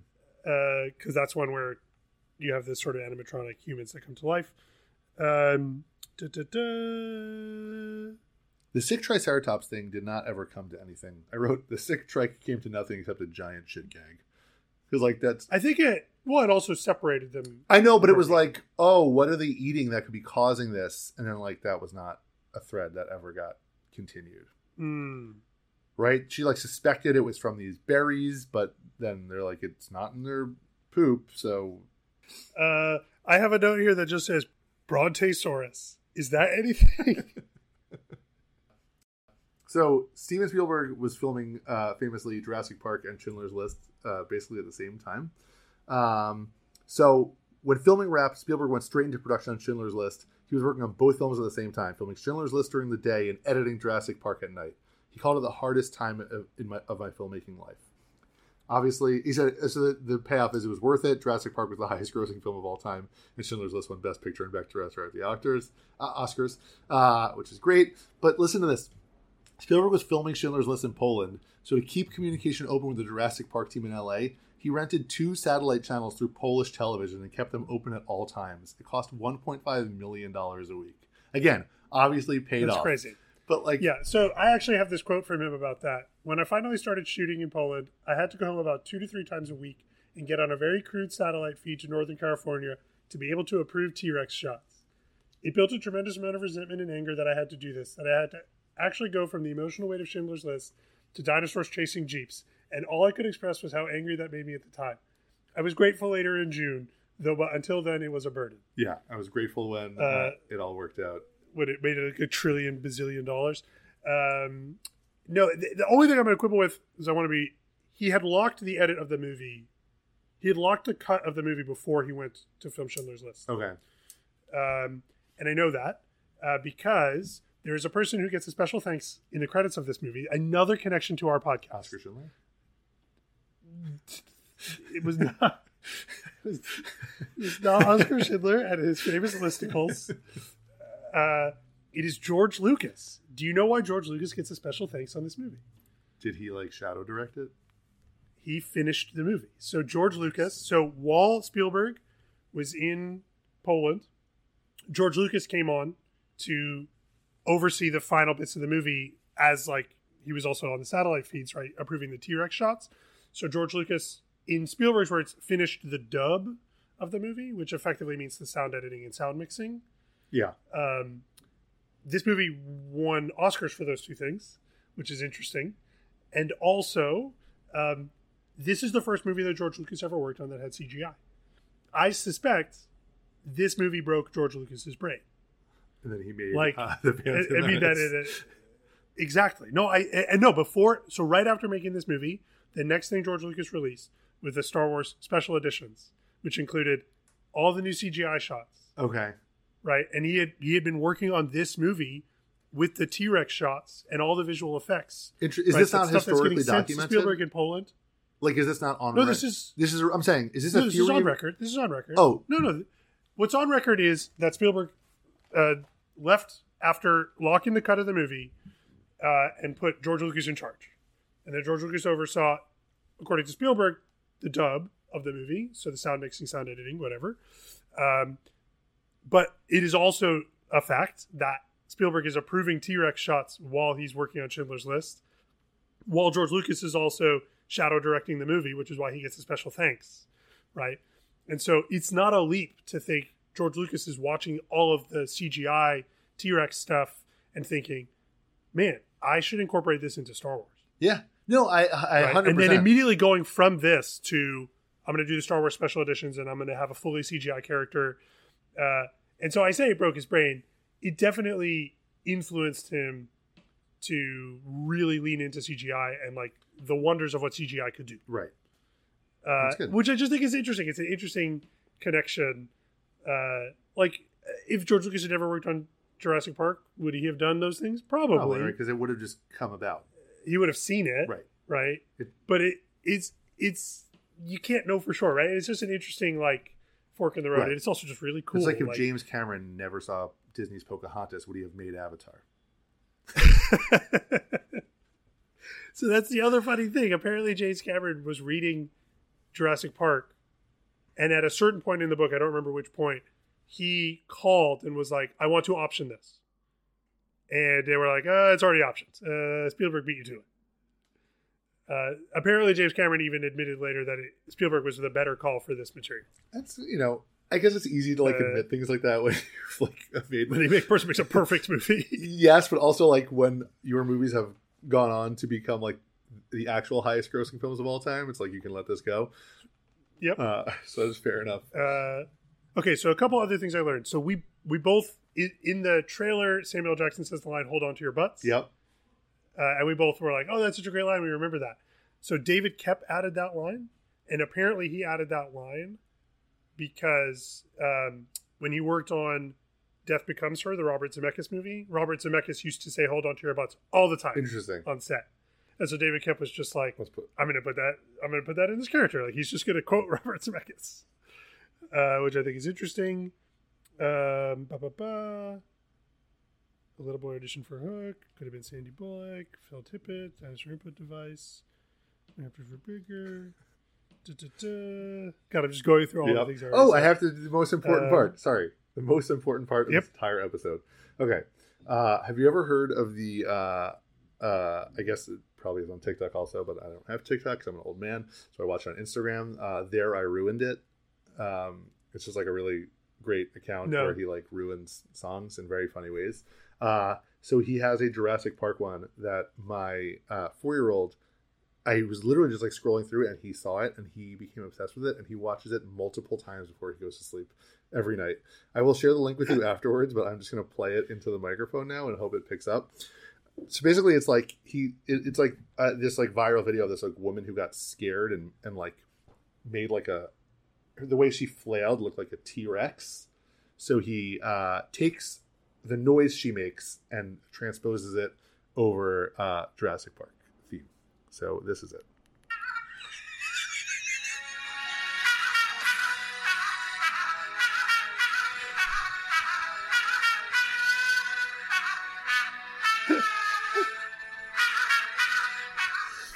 So like, it's a, it's a bit of a visual gag because when she gets scared, she goes like this and she looks like a T-Rex.